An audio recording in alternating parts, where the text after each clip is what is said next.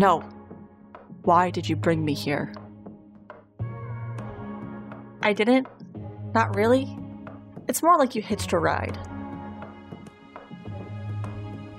Will you stop this semantic argument? I do not appreciate your cavalier attitude and I demand answers. Belle never raised her voice, but the weight of her anger passed nonetheless. MJ continued to munch unfazed. Belle turned her attention back to the window. Cool green eyes scanned each standout detail to catalog for future use. The soft clap of hands dusting crumbs clean could be heard. It's 2009? MJ paused, waiting for a reaction. None was given. Those things down there? Those are Neverborn. Maintaining her silence, Belle stood a little taller. There are. were? Can be. MJ paused, rubbing her face with a vigor to clear her head. Four people. My life relies on four people. Seven months from when I pulled you, your world is going to change. My world changes. I see, I keep jumping back and jumping back and jumping back, hoping to fix things. It's been my purpose since I was a child. Don't look at me like that. Her monologue ended in exasperation. She didn't continue. Instead, she gathered the destroyed sandwich only to toss it in a can. Belle wrinkled her nose. In general, MJ didn't seem to take pride in her home. Mold grew in the corners of the ceiling, dishes stacked in the sink, with flies begging to have them washed. Clothes were strewn about, clean from dirty, indecipherable. This was the girl controlling fate? You're awfully young to be living alone. MJ scoffed and rolled her eyes. That's your takeaway? You're awfully young to be acting as Atlas. That made her nod in a reluctant agreement. The juice was swiped in favor of sitting on the stained beige couch. Her movement seemed to cause another occupant to stir. A gentle thump came from another room. Shortly after, a mutt stretched in the doorway. It seemed to be a shepherd of some sort, although its features held a softer quality than its obvious heritage. Come here, boy. MJ patted the couch. He was graying in the muzzle, but he didn't dally to join his keeper. Belle didn't move from the window. The dog's presence failed to encourage any friendly interactions. Forgive me. Some of her stoicism faded in favor of pensively chewing a pinky nail.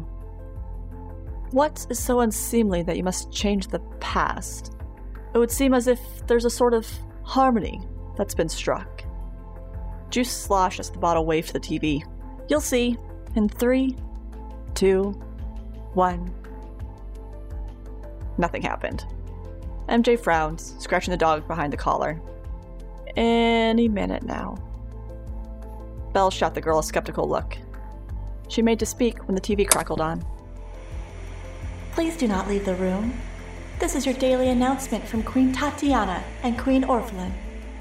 A honey sweet voice fills the room, somehow without the speakers.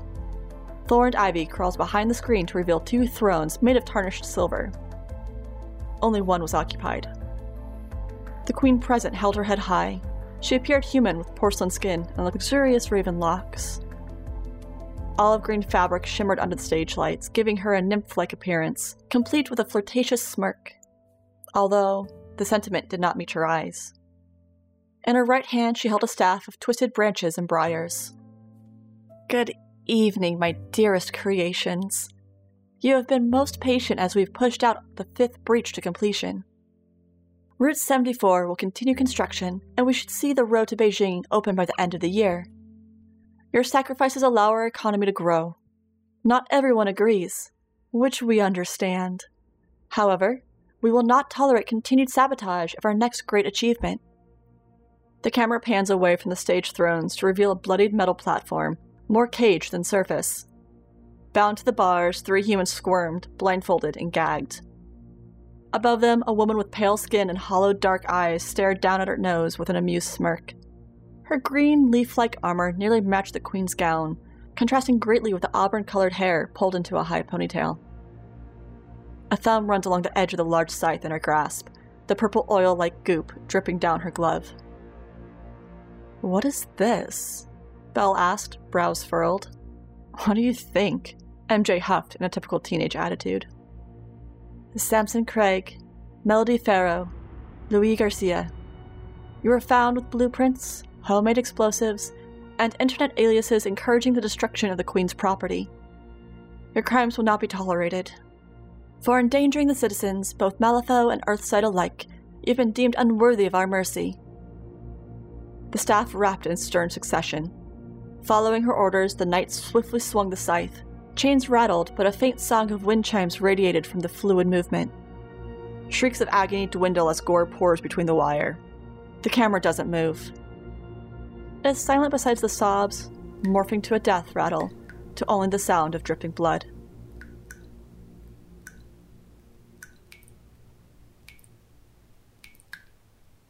A moment too late, and the camera focused on the queen approaching the platform. Her executioner extended a hand to help her ascend precarious steps. She kneeled by the nearest corpse, red drawing into her skirt. My creations have forgotten how much suffering had to be endured to be here today. The Neverborn were murdered and shunned, and yet now they continue to allow you to live in their world. Our peace is forever tenuous. We must pay for our mistakes. We must build.